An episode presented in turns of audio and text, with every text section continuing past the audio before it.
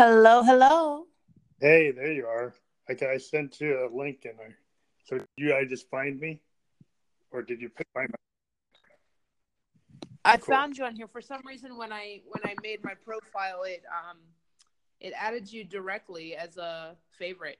So cool. good that's, on you. That's good. well, this is the new platform. Uh, since Spearman actually started doing just video um, that you can add to a podcast, and they stopped mm-hmm. supporting their normal podcast system, which I actually like the way it worked. This is a little harder to get launched, but the cool thing about Anchor is it does let you create segments. So if for some reason you get disconnected, you can you could create multiple segments and you can add anything you have on Spotify or Apple Music, like you said on the 22nd, when you have your single out, mm-hmm. you can go back and edit this podcast and add it as a segment. Well, that's wicked.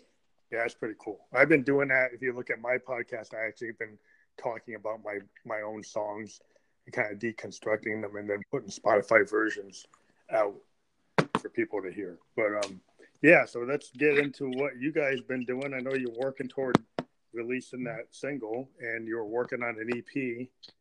Um, last time I talked to you, yeah, man, working hard, working hard. Yeah, we have um, Red Lips that's coming out June 22nd. So um, we're very excited about that. Uh, yes. That's cool. Yeah. So and leading up to it. Yeah, go ahead. Leading up to it, the um, pre-release is out now, so people can go to www.htgmusic.com backslash Red Lips, and they can pre-order Red Lips there. Um, so, but now we are just coming off the high and and really getting into our the covers that we've been doing. Yeah. We've released two covers um, since the last time we talked. Um, one is called God's Plan by Drake. Yeah, I think we talked and, about that last time. Yeah, yeah, yeah. And then the other one is I Can by Chronixx. So God's Plan is still not on any streaming service yet?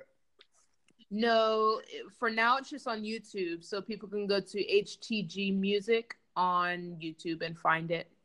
Yeah, and also because those are covers, you would have to put those up for streaming. Those yeah. are just going to be on SoundCloud and YouTube, but our original is going to be up on um, Spotify and streaming once it gets released. Cool, yeah, because then I can this well this podcast for some reason they don't let you attach SoundCloud or YouTube, but they let you put in Spotify and Apple Music. So as soon as it's on those, I can do that. But I can put links on my um on my other on my blogger site.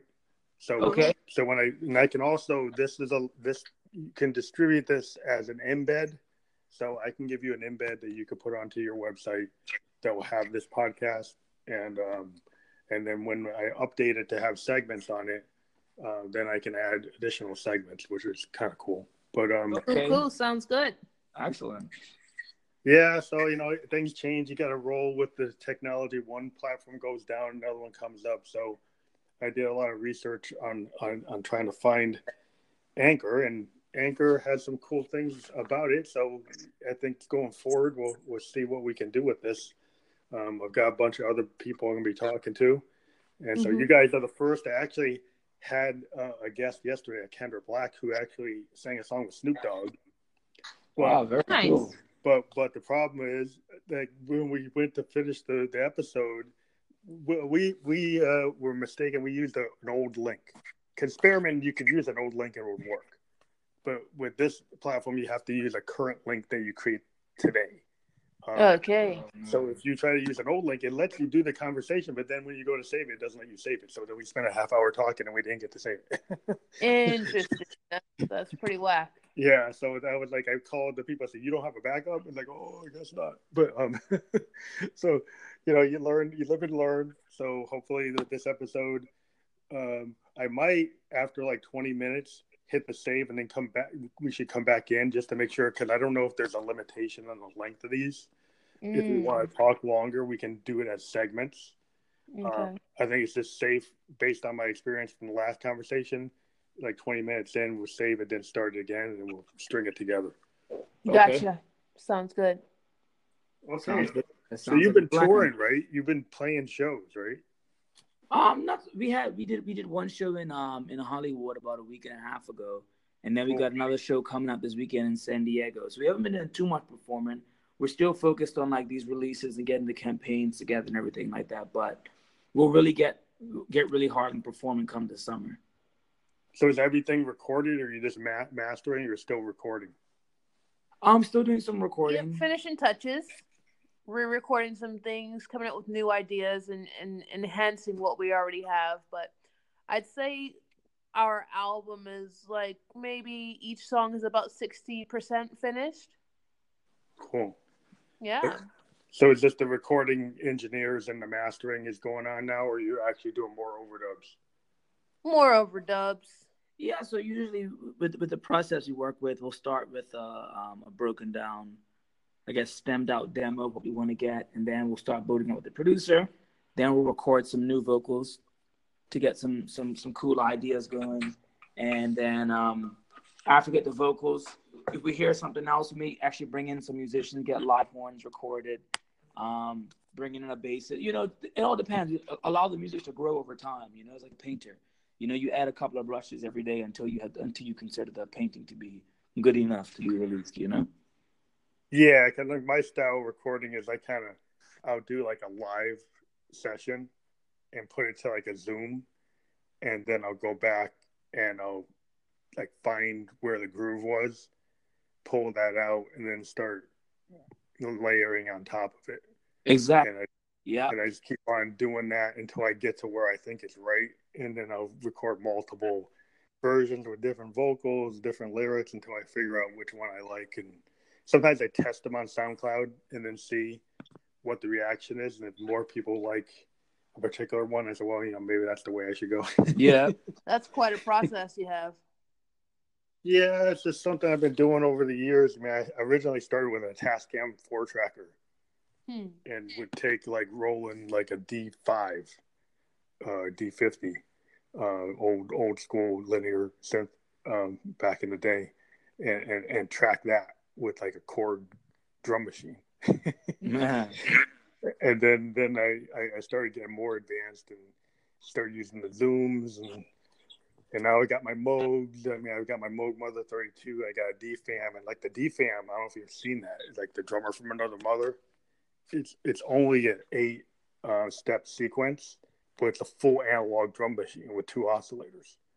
And very cool. Wow. Because it's because it's limited and it's like only got eight steps, it forces you to be really creative in those eight steps. But like any Moog, you can play the filters. Wow. You can play the ADSR. So if you put it into a Zoom and then you start to like just play it live and then start playing with the envelope generator and playing with the filters and playing whether or not it's running one oscillator or two oscillators as the tape runs, that creates like the variable beats.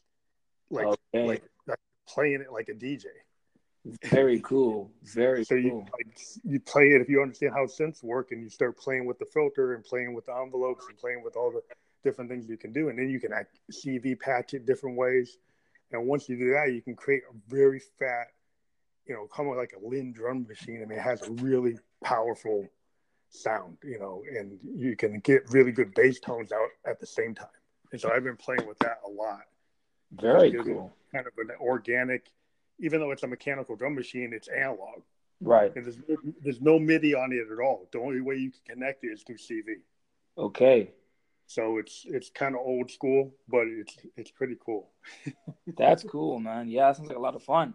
Um, you you you, you gotta uh, let us know where your SoundCloud links are and stuff. So oh yeah, yeah. I'll send I'll send you. I mean, I have a Facebook and I have a SoundCloud and I've got stuff on Spotify. Like if you if you just type in Family Electric Ghost on Spotify or Apple Music, you'll find me. I'm all over there. But I'll send you my SoundCloud. But um, yeah, I've got everything that's on Apple Music is on SoundCloud too. okay, okay, very cool. All right, cool. Yeah, check it out. So, so I know you guys were working on your EP, which is like you, it's mostly you're doing the cover, your versions of covers, right? That's what the EP is about. No. Right? Or you're changing that direction?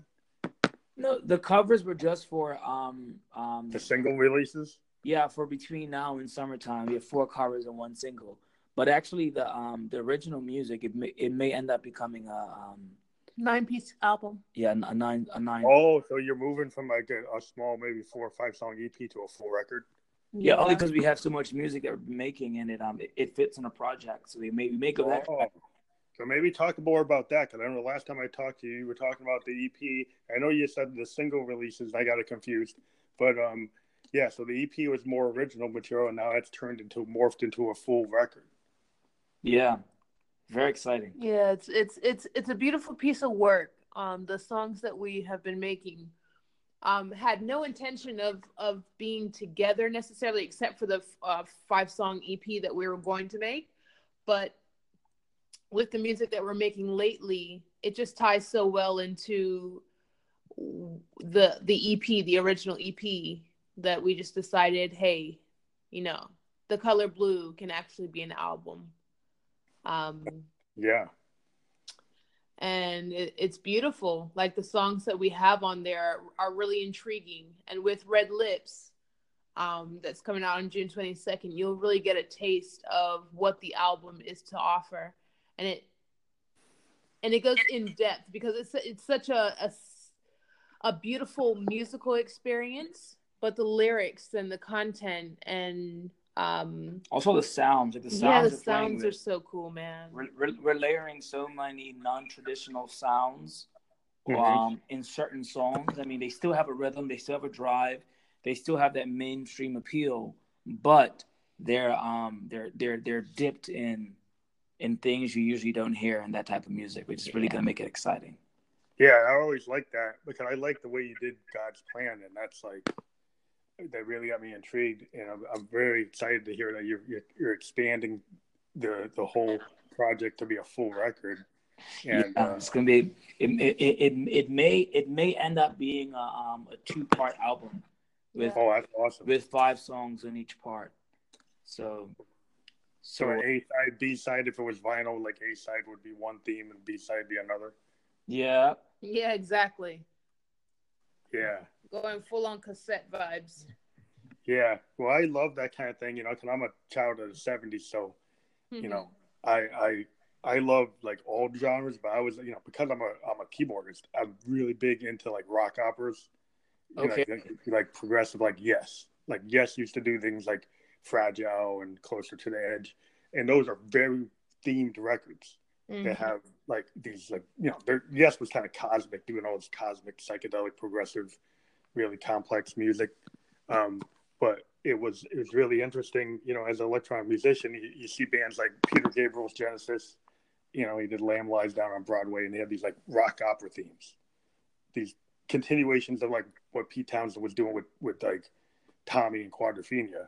A lot of these progressive art rock bands would take the modes and take the Hammond organs and and build up these really complicated, you know, multi-rhythmic, multiple, you know, uh, like these arts, like sound paintings. Exactly, and that's what that that's what it is. It's supposed to set a mood, intrigue thought, um, inspire thought, provoke emotion, and positivity. I mean, that's what our music is about. It's about painting that overall picture of depth, texture, everything really. I mean, it's it's and something new, you know, share it. something new. Because I mean, I can create a cool song.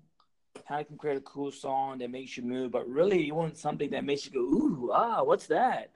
I've never heard that before. That's cool in a certain way. You know, something that really just kind of yeah. triggers that stands outside the box. Like yeah, just yeah. It was like the the whole idea, like what, what the Beatles did with Sergeant Pepper, was make people realize, you know, albums aren't just about singles. Yeah, that you can ha- have like a theme. Yep. And that started like the whole revolution in in, in albums because then people started saying it's a collective of yeah art like it's it's a story it's yeah it's a feeling because then you get you know Stevie Wonder doing like Innervisions and songs in the key of life because he was inspired by the Beatles and he took it, you know, songs in the key of life takes that to the extreme, you know, and, and even Innervision. But, but songs in the key of life is such a awesome statement. And it's because I believe, you know, seeing something like Sergeant Pepper, you know, seeing, you know, Abbey Road, seeing those Beatle albums, showing that you can go and try to do something that has a theme, that has a, a concept, and then have it interlink. And even if it's not clear, like the Beatles concepts aren't as clear as like what you get with Stevie Wonder. It's a clearer vision. Mm-hmm. More, you know, it, it is a concept, but like if you ask people, well, what is it? They have a hard time explaining what it really is. mm-hmm. Mm-hmm. But, but but you feel it's a theme, but it's kind of a psychedelic theme, but you can't really pin it down. It's more feel, and there's nothing wrong with that because it's you know it's a massive accomplishment. But what you see later is bands start to make themed albums that actually have something to say.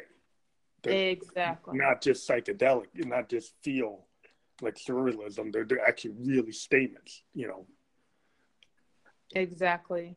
And the color blue, the color blue really um, parallels with that because it's it the actual topics of each song might seem like they do not connect but when you go into the depth of the meaning of each song and why it was created it's it's electrifying it's it's inspiring the color blue represents loyalty and our journey on this musical journey anyway has we have been very loyal to our vision and our dream as a collective and that's what blue represents so that's why it's it's called the color blue well, that's really cool I just yeah. give you guys a heads up. This segment, we're probably gonna shift it, save it, and then start another one. So, um, just because I want to make sure we don't lose our conversation.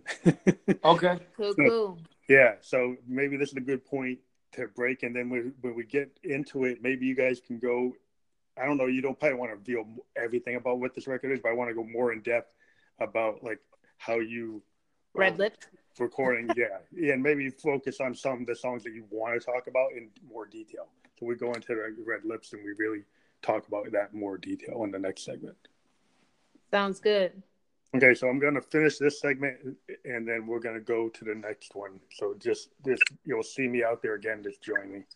Cool, All right. Sounds good. Okay. Okay, so we're back for our second segment with Heritage. So you guys there? Yep, yep, we're here. This is the Heritage Show. Clean. So, um, so let's get into uh, Red Lips and their whole everything you want to talk about that. So, you got the floor. So, go ahead. Sure. Well, um, it's funny. Red Lips was born from um, something that was highly unintentional. Uh, about mid last year, Hannah and I decided that we were gonna you were gonna write a mixtape just to write as much as we can, you know, and um, to experiment, just have fun, just free up without the pressure of creating to put out, but just creating to create. Right, and and that and that's how it started. And and we had a rule: we we um we sit down, we go in the room, we would write, we get the mic, find an instrumental, and say, what we do is we listen to the song, we go in the corner, we write what we want to write, we come back, we share ideas, and we record it, and then we move on. There's no redoing of takes, nothing. We just we were knocking out like two to three songs in about a night. Yeah. And that's what we did. And that's where Red Lips was born. We wrote about eight songs about three days or something like that. Mm-hmm. And um, it's funny because three of the singles that are going to be on the album were born out of that, out of those eight songs that we wrote for the mixtape. Well, that's really cool because I, have heard that like there was a band a different genre, but it was a band from Minneapolis called Hüsker Dü, and they like a punk band. And in the early '80s, they they recorded this album. It's a famous like punk album called Zen Arcade. They went into a warehouse and he spent like 72 hours, and he just ran through all their songs like on reel to reel, and just recorded it in this warehouse and kind of ripped through it. And uh, it had this kind of feel that felt you know spontaneous. It felt kind of like the Sex Pistols. It had this kind of real raw power. Um, that mm. I think that you know when you see a lot of bands, you go back to jazz, you know Coltrane and Davis. Yeah, you know, there's a lot of people that will go through that type of technique. Even Clapton, you know, with Derek and the Dominos, he did that kind of thing. With, it makes it fun. Yeah.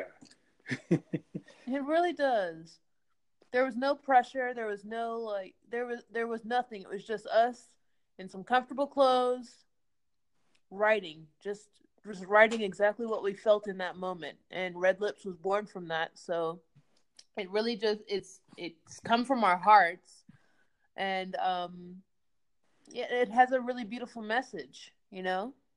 Yeah, I think it's a really cool way to record because a lot of people, you know, they get stuck in the DAW and they they spend so much time trying to make things perfect uh, from a composition standpoint that it loses some of the spontaneity. Mm-hmm. That you go back to the classic albums, a lot of classic albums, you know, things that became like really iconic were like rehearsal errors. exactly. or mistakes. They, changed the key. It's like, well, that actually sounds good. You know, they did different chords. Like, that actually sounds good. And they, they're messing around. And it's like, because you let that kind of muse come in and you don't try to just compose everything. I mean, it's cool to have like, if you're like a Neil Diamond or if you're like one of the great, you know, singer songwriter composers yeah you find you can compose a really tight composition and that's really cool but it, there's a lot to be said for the collaboration where you're kind of just like you know doing what you guys described mm-hmm. yeah mm-hmm. I mean, there's other things where okay, I want to craft a pop song. I'm going to spend a lot of time trying to make it like the perfect pop song or perfect whatever song, whatever genre you're in, and and people spend a lot of time trying to compose that hit. You know, Springsteen did that with Born to Run. Yeah. You know, he just spent a lot of time just going over and over and over. But then you kind of lose the fun. So yeah, to to me, music music is shouldn't be so. I mean, of course, you have your moments where you want to be Beethoven, but for the most part, music is a feeling, and there's an undeni- undeniable undertone in Red Lips that was effortless and and just free free on the tongue. Yeah. You know, we're, we're saying what we felt in that moment, and it still stands today, and that's a beautiful thing. Yeah, I really enjoyed that type of music. You know, I'm kind of like I like jam bands. If you think like like the Allman Brothers, or if you think about like Parliament Funkadelic. Mm-hmm. I mean, mm-hmm. Parliament Funkadelic, and most all those songs are come out of jams. You know, exactly. Like, you know, but Mothership Connection, that's all a jam. I mean, it's a theme, and they tightened it up and they can replay it. But when they wrote it, that's a jam. Yeah. you know, it's like it's like James Brown. If you listen to James Brown's funk exercises, they're all jams. Yeah. You know, and they have a lot of feel because they're that way. Yeah. And that's the thing about Red Lips. In, in a sense, what Red Lips what Red Lips does it takes our our love and our natural um, inclination towards soul and then ties it with um, a little bit of hip hop and jazz. And we say hip hop because the beat has that kind of um dirty, that dirty, almost almost Brooklyn, Brooklyn oh. with a little bit of West Coast, like that, like that old school hip hop. Yeah, you know, where it's kind of like dirty, has a flow to it, and um, it, it, it takes that with a little bit of West Coast feel that the um that the that the producer brings to the table, and mm-hmm. we kind of combined all that, added a little bit of saxophone, that sort of thing, to really create this this dirty yet sweet feeling that is a jam. Mm-hmm. You know, um, like the hook is like those red lips and those red lips, those red lips and those red lips, those red lips and those red lips, those red lips, those red lips. You know, so that can actually loop as you're feeling to the song, and it's and what's cool is like the feeling of of the nonchalant is almost like is a dichotomy to the message, which is a lot more impactful and mm-hmm. and heavy, which is talking about self esteem, you know, mm-hmm. and, and and how that pertains to red lips, you know. But it's done in a very poetic way that you got to really listen to catch it. But once you listen and read the lyrics, you get the message. So the beat is it is it with a real live drummer, or are you using like 808 or how how are you or MPC or how how are you doing the beats? Um, it's it it's it's live drums. So what we've done it's it's it's it's some splicing, it's some mixing, that sort of stuff. But all in all, what you're hearing is an actual kit, like a real drummer on a kit. You know, what, so you, you close your eyes and you visualize the kit. Oh, that's cool. Yeah, because a lot of great soul music, if you go back and look at, like you know, Stax or you know Motown or you know you look at any of the the great soul songs, it's like the drummers were incredible. Yeah, you Yeah. If you if you look at the complexity, even though it might not seem it, if you you check a lot of these old songs, and I would be hard pressed to find drummers today that could play those songs. yeah. and the way that Gianluca played the saxophone in this song is undeniably like you can't do it twice. Yeah, Gianluca may be able to do it twice, but he was in such a, a euphoric state. musical state that it's like the notes he was hitting his saxophone isn't even able to hit those notes yeah it's kind of like when you get into the zone you know you, you kind of like the muse gets inside of a musician and you kind of get those coltrane moments or the davis moments where it's like you hit stuff you like you didn't even know you're gonna hit that. Yeah, it's definitely a a trip, man. Like he was out of it. Yeah, that's cool because I think it happens like when you're a keyboardist and you go off and you start getting in the zone and you're running like really complicated, you know, left and right hand parts and you know when you play live, you like you go back and listen to the tape. It's like, man, I don't know if I can do that again exactly that way. Mm-hmm. I, I can kind of get into this. It, I can probably get close to it, but not exactly what I did. Yeah and that's why you like, like okay well for this song i'm gonna i'm gonna cut and splice that around you know because i don't think i can replay that i'm gonna it, like yeah it was such a perfect take though like we couldn't redo it we couldn't there, there was no reason at that time to recut or splice around anything because it sounded so perfect with, with it, the yeah. lyrics and everything and so gianluca you're gonna do live so, so the question is, when when you have a song like that, when you go to play it live, do you create a like a live version that's never going to be exactly what the studio version is? But it's okay. We, you, you, well, I'm going to play it this way, or you're going to do, do, a lot of improvisation. Every time you do it, you're going to do it a little different. We're masters. No, I mean this. this, this is how I see it. I think um, when, when when you create music, it's not to be replicated, right? I mean there there are certain things that the listener wants to get again. But yeah. if I play uh, improvised solo on the track on my saxophone, I'm not scoring out my solo play it identical. I mean that that defeats the whole purpose of improvisation.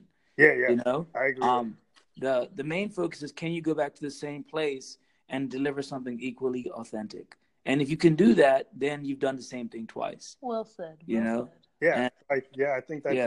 if you think the great musicians like it, like you look at Prince and you look at Hendrix, right? Yeah. Prince never played Kiss when he played it live the same way.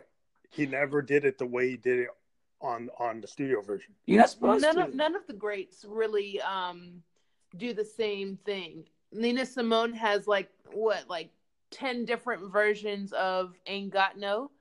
Yeah. Like it's never, ever, ever the same. Yeah, if you listen to Hendrix doing Voodoo Child, there's so many different variations yep. Voodoo Child or the different versions of Purple Haze, he would, you know, he'd get bored. You know, they're making him run all these shows. He's like, okay, I'm not going to do it the same way. Can I get bored? I'm, I'm going to do it different interpretations of Machine Gun, you know, depending on what he felt like. Uh, uh, you know, and I think that's that's why people want to see certain live acts because they know, like, they, they get to the like the Grateful Dead and Funkadelic, James mm-hmm. Brown people like to go follow Funkadelic like the Grateful Dead. They're like the, the funk version of the Grateful Dead. People would follow them because every time they played, yep. they do it different, and it was mm-hmm. worth seeing them.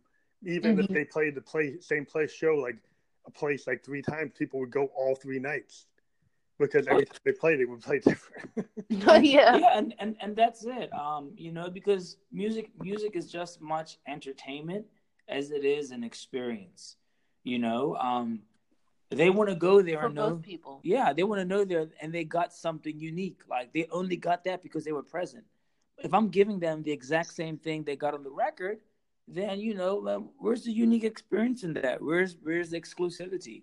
You know, where's that yeah. intimacy? The intimacy is that nobody else heard it like you or experienced yeah. like you because it's the only time it'll ever happen like this. You know, and I think that's the power of taking a song from a record to a stage and that, and that's what's fun about performing versus recording in the studio because in the studio you're trying to get it perfect. You want it you want it to sound the way you want it to sound. But when it's live it's it's a literal communication. It's a it's a conversation between the the audience and the um, artist you know? Yeah. And and what the art what the audience is feeding the artist is what they're going to give back and vice versa. So that that's what makes live performance so fun because i can perform red lips live but if the audience is really intimate and i might sing it differently i might sing it a little bit softer you know yeah yeah well i think that's the trap some of these like big pop stars fall into is they're they're using you know, Ableton Live, and they feel like they've got to run the song like what's on the top, you know, 10 radio edit. Mm-hmm. And, and when they go out, they're running their sequencers, they're running off, you know, their their their their um, DAW, and mm-hmm. they're, they're kind of just singing to their kind of you know, singing over it like like like they're at a you know, karaoke bar. Karaoke bar. Like, yeah, I mean, bore me less. Like, I can't. Yeah, I see so many bands and so many kids today. A lot of them don't seem to mind that. They think that mm-hmm. that's what a musician is: is the fact that they can play it the same way, and it's because they're using the computers. Yeah. To be able to do that, and it's okay. Yeah, it sounds perfect, but is that really what you want? You know, exactly. You're wondering if some of the music fans today are they really fans of music or are they fans of like jingles? or you know, because like to me, uh, old music fans back in the day, they wanted to hear that it was different. They wanted to see their favorite artist like you know play that solo or play play that sax or play those drums, you know, and not mm-hmm. just accept that you know there's no drummer. It's just all going to come from the drum machine, you know, and and I just you know that to me is kind of disappointing. yeah you know, when you see what, what's out there. Because like sometimes I'll try to book a gig and they'll say, like, why you got to have all this stuff? It's like, because I'm going to really play. yeah. and it's like, why do you, you're one band band. Why do you need all these road cases? Because I'm actually going to play the synths. I'm, yeah. I'm not bringing my Mac. mm-hmm. Yeah. And they're like, well, why do you need that? It's like, well, because I'm kind of like old school guy. I'm going to play the actual parts yeah, that's wicked. Yeah, that's how it should be. You know, this is the main thing, right? We have a generation of people who haven't really experienced that type of music. So you know, it's it's our job to to show them what it feels like, to show them what it looks like. So the next time they go to a concert that doesn't have it, they understand what the value is. You know, yeah. I mean, every every genre brings its strengths. Uh, I'm not gonna. Those who want to use their Mac, I'm sure they have whatever value that they bring with what they do, which is awesome but really it's kind of saying okay but have you experienced this and still felt the same uh, you can turn up to some live music yeah but, yeah because you see a guy like kendrick lamar he's not just going out with a dj and a mac he's bringing a full band because i think he realizes yeah. You know you even saw like you know you see some of these other hip-hop collectives uh, they get out there like brockhampton you know or odd future they used to go out with like bands because they started to realize yeah. that just running off the Mac wasn't cutting it. You know, it, it, it makes for a really boring show too. Like, why do you want to see someone pacing around on the stage, cupping a microphone, and you're not able to hear what they're saying, and there's a, maybe a DJ behind them trying to hype the crowd as much as they can. But it's not even like an old like DMC actually using a turntable. You know, no one's actually using the turntables They're just run it off the Mac, you know, and like at least because the turntables are on their Mac. Yeah, I mean, sometimes they have the Pioneer, and those can mimic like real turntables, you know, or, or a DJ 808, and they can actually really see mm. a DJ actually using it and actually running the platters yeah. and actually, you know, cutting them and stuff. And okay, then then you're actually doing something. But you know, and I understand like if you're a kid in Chicago and you don't have a good rehearsal space and you got Ableton Live, you can put together some interesting stuff. And I've seen some guys in the indie scene, you know, I've gone to like rap shows in, in Brooklyn where kids mm-hmm. are really good. They show a lot of energy because they, they bring a lot of energy to their rhymes. And, and maybe they didn't mm-hmm. have the mm-hmm. ability to play music and they're not really a musician, but they're, they're a poet. And I can understand that. Mm-hmm. I don't mm-hmm. have a problem with that, but I have somewhat of an issue when people try to just make like uh, what they call club bangers. and yeah, all they're doing is running off the machine. They're running like a producer formula that's like there's maybe 50 songs that sound the same. And it's like, what what are you really what are you saying other than that you want to be in the top 10? Mm-hmm. You know, I mean, so so every musician to me has has like a place they want to come from and, and, and share their vision. You guys have a vision. You guys are musicians. And you know, Prince used to say like Mhm. real music by real musicians, and people used to get mad. And what are you what are you saying? But you know, it's like it's it's true. you know, It is. it is somewhat true. You know, because people, everybody has their cup of tea, but you know, I like I like the cup of tea that has a little bit of, you know, somebody playing a real instrument.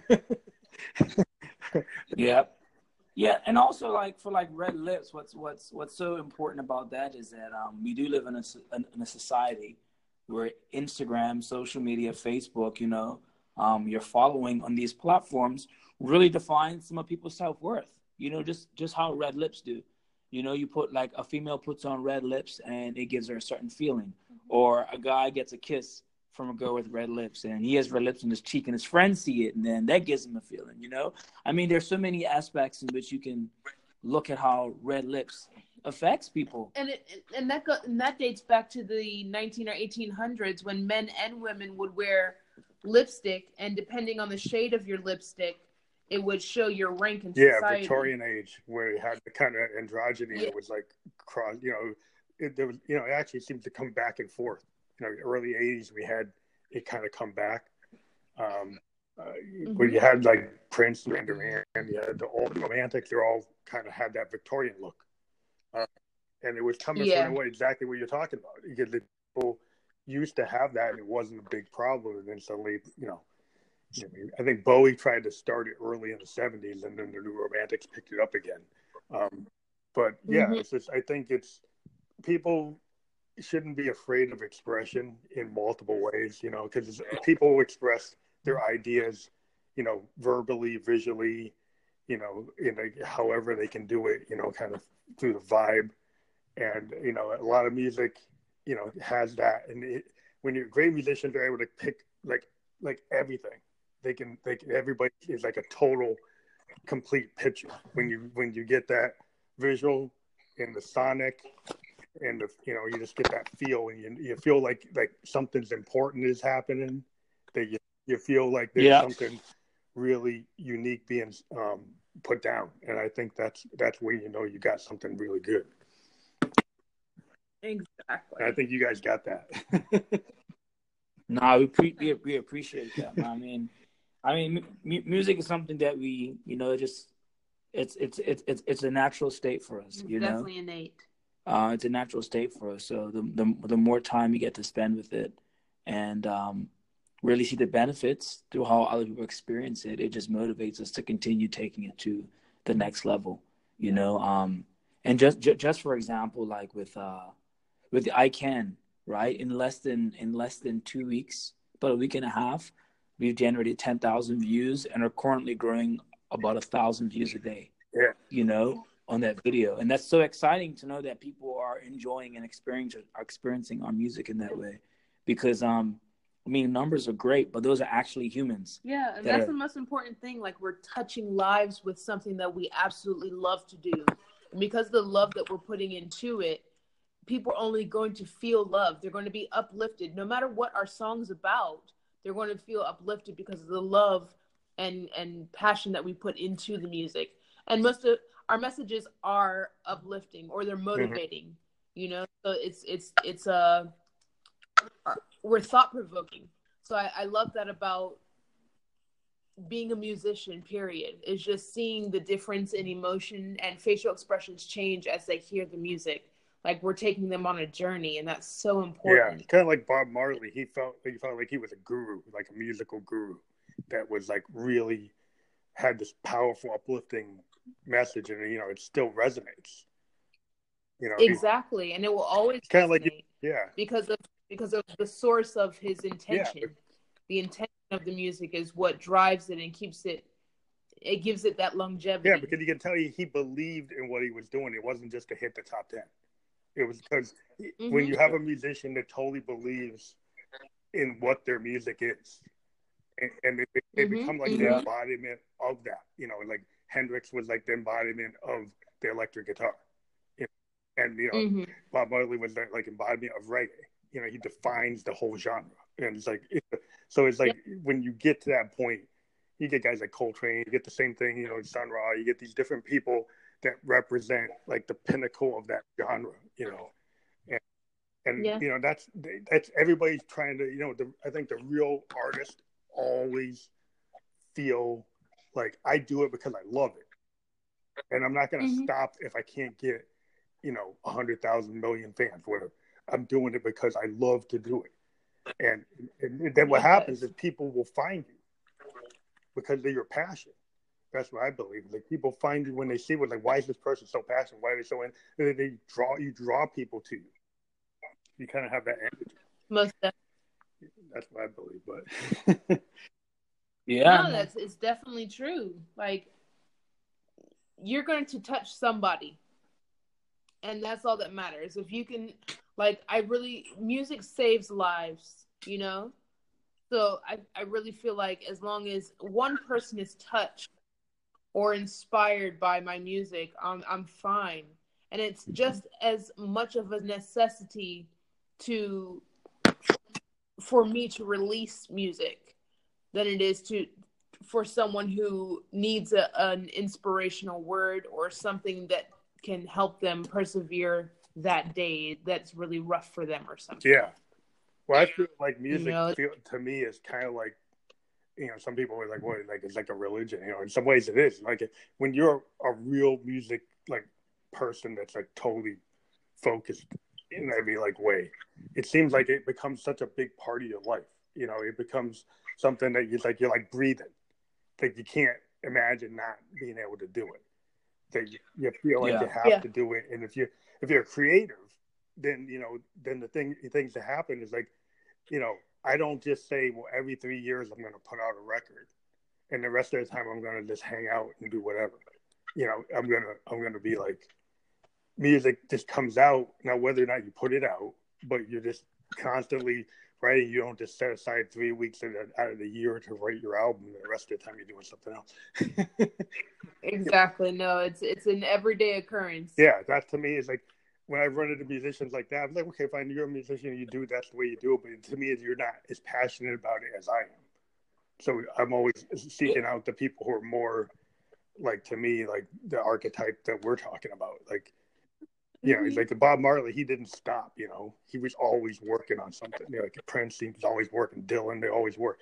You know, that's when they, you feel like these are people that really are into it. You know, they just feel like they can't stop you know, and I think what happens yeah. is like it doesn't matter. Now we see all the, what a lot of people said, "Oh, what's going to happen to rock? These guys are going to stop." The Stones didn't stop. Dylan didn't stop. None of these guys stop.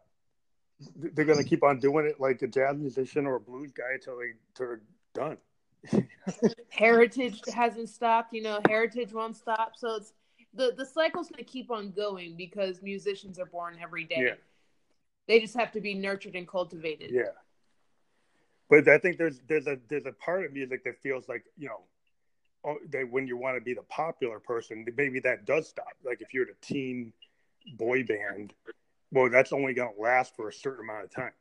You know, if you're like trying to do the kind of like bubblegum song, that's only going to last. Yeah, for, it really depends on how innovative you are with that. Yeah, um, I, yeah. I feel like with with NSYNC, for example, in the '90s, they could still be around. Yeah if they were innovative, but they they stayed too pop.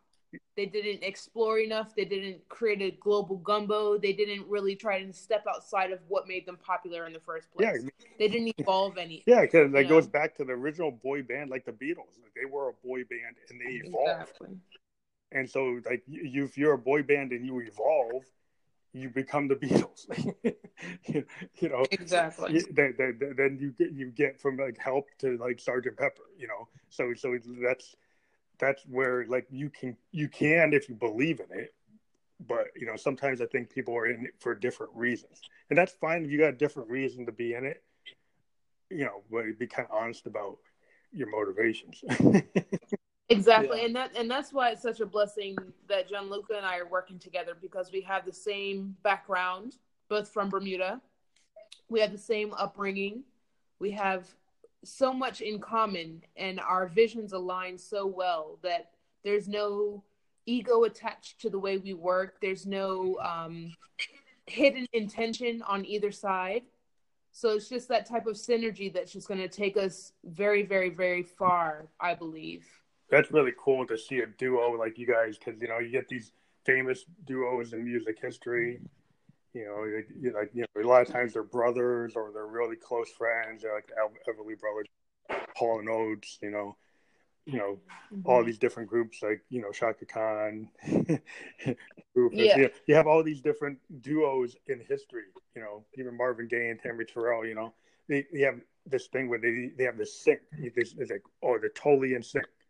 And, you know, it's really cool to see that because when you have like a duo like that, like you guys, when you guys are like, you know, totally like vibing off each other and you got the feeling you're being really creative and that, that's just a, an amazing thing that happens, you know. Yeah, it it feels good. Yeah, I have. I mean, I had a collaboration with this other electronic artist called All Control K, and we had this moment, or a bunch of moments, where we we were totally in sync for like three months. Three months, we were just working on these ideas. We're just totally. So we built this album called To Infinitum, and we were just like really in the zone.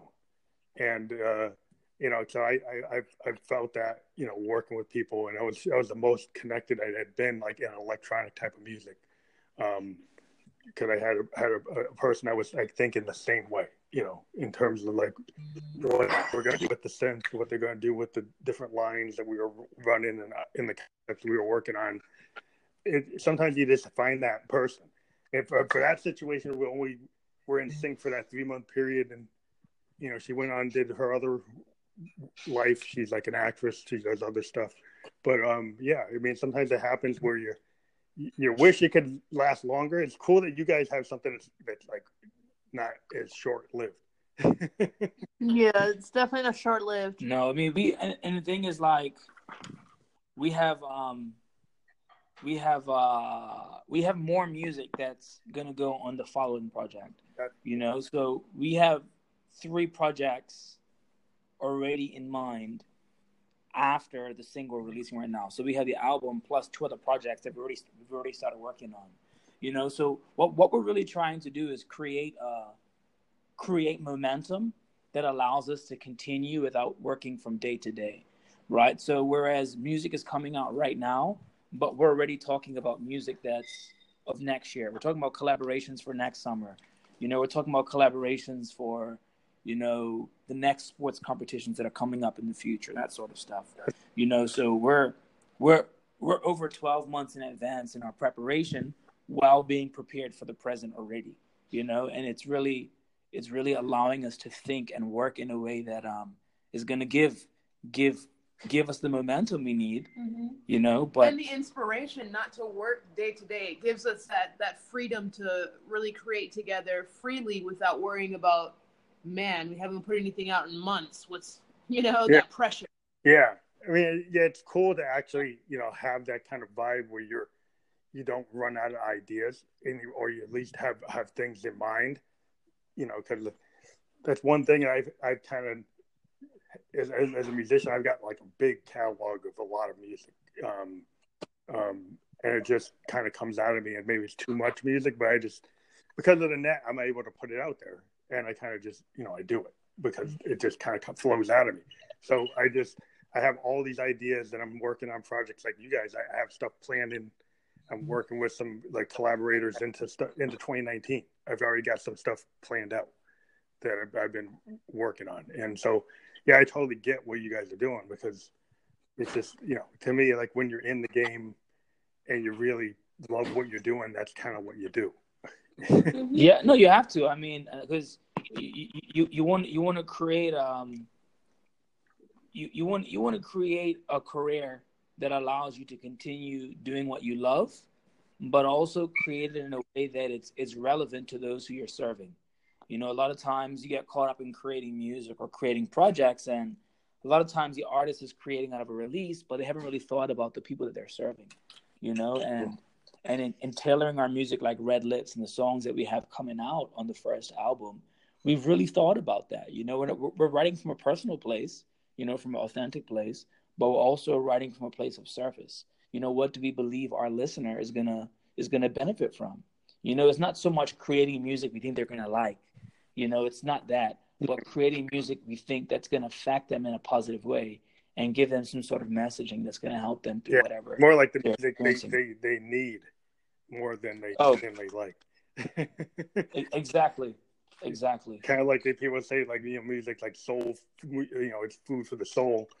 So when you when you create really powerful, enlightening music, and you do something like Bob Marley, or you get something like Stevie Wonder, songs in the key of life, you you know, songs in the key of life still resonates.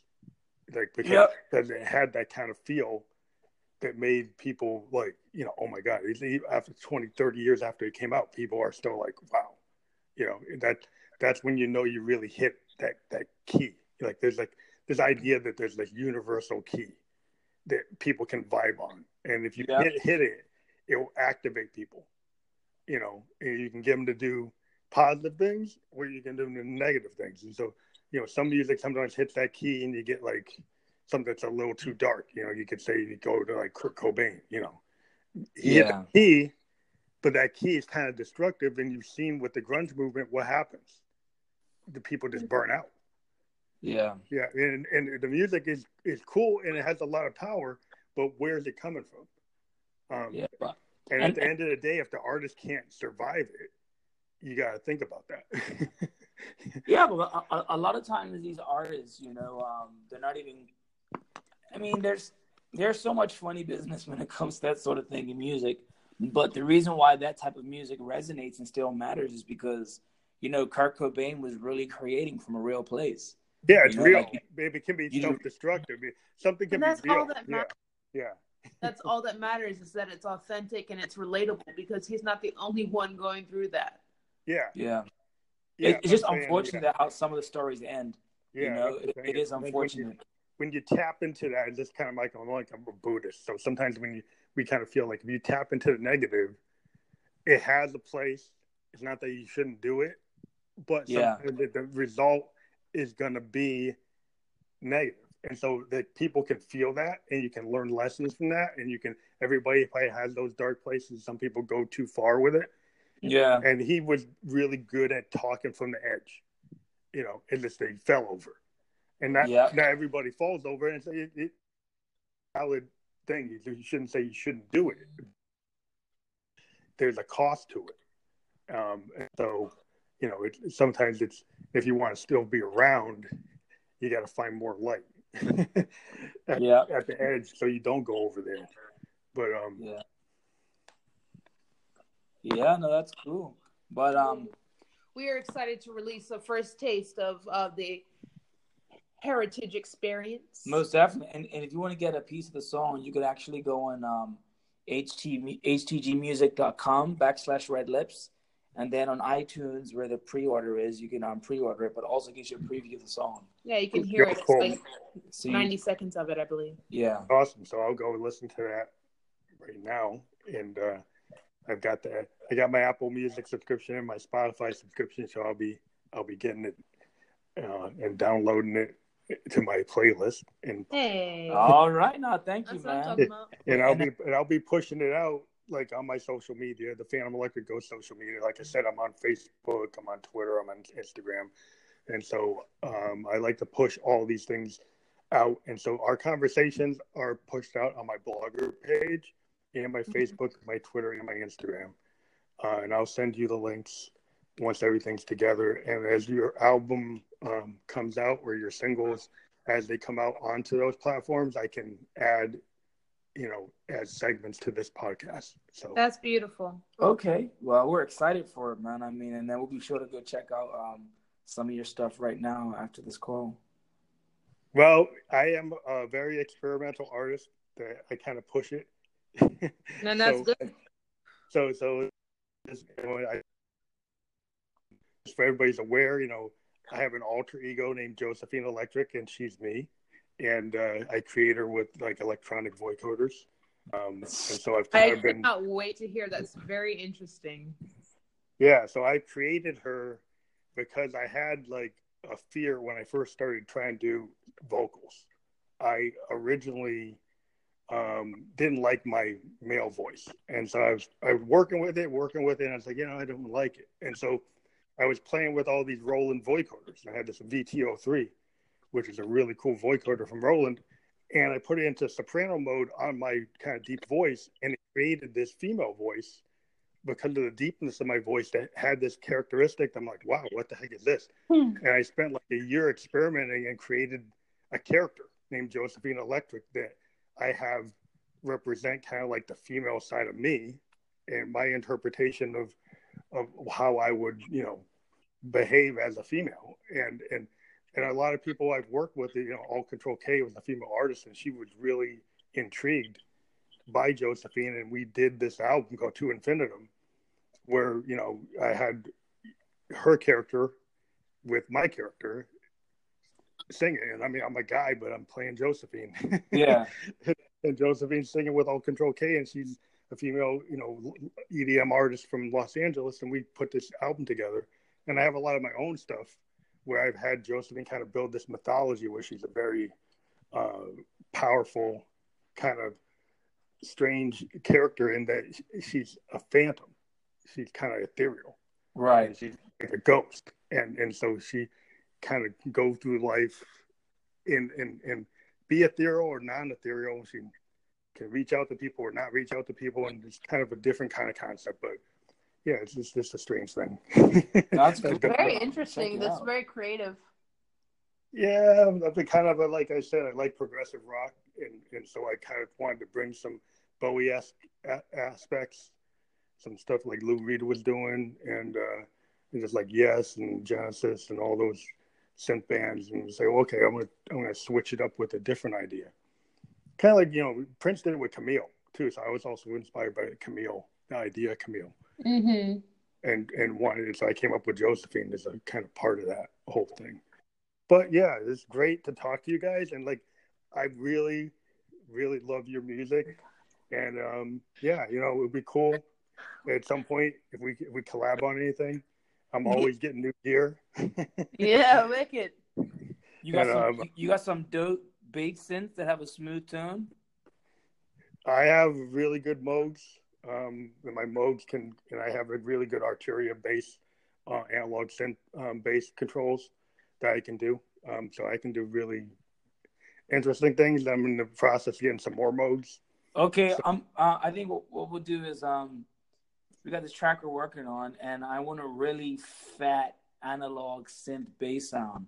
So what okay. I can do is send you out, send you the stem oh, of, oh, cool. of the what you're doing. Of, yes, cool. Of the USB sound we have, and if you could just literally replicate the exact same progression, but with yeah. like just um just a really fat lead bass. Yeah, like you would hear it. Even you could send a couple of versions of concepts or whatnot. That would be beautiful. Because yeah, yeah, I, I, I, that's that's how I've done stuff. So I mean, I have an email that I think you can see on my uh, expansive sound. Okay. Just, just to get it down, it's expansive sound experiments. All, right. all one thing at gmail.com. X is that E? So expand, yeah, like ex uh, expansive. Like so, you say expansive. The word expansive. Mm-hmm. Sound experiments always like one thing, and then at gmail.com. And that's experiment singular, yeah. Yeah, yeah. You can see my email is like on my Instagram. Like if you actually hit the email button, it will be that same email. Okay, perfect. Cool. Yeah, well, that's cool. Look forward to it, man. Yeah, yeah. I love working with uh you know all kinds of bands and I would love to, you know, in- integrate some cool stuff for you guys. I've got some other cool tools. This thing called a Morphogene that also lets me sample things and like totally rip it apart and so there's some cool stuff I can do. So I'll I'll take that baseline and I'll create it, but I'll also send you like this thing with the Morphogene, which is a Eurorack module that lets you take sound and kind of rip it apart.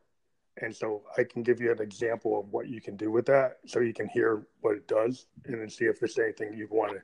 Yeah, that'd be sick. Yeah, send stuff, send like funky variations of it and whatnot, and then um, and then we'll circle back with you as we go throughout the process. Yeah, that's cool. Yeah, I love the experiment. So we'll find something that works. Great. Yeah. All right. Sounds good, man. Excited. Excited. Yeah.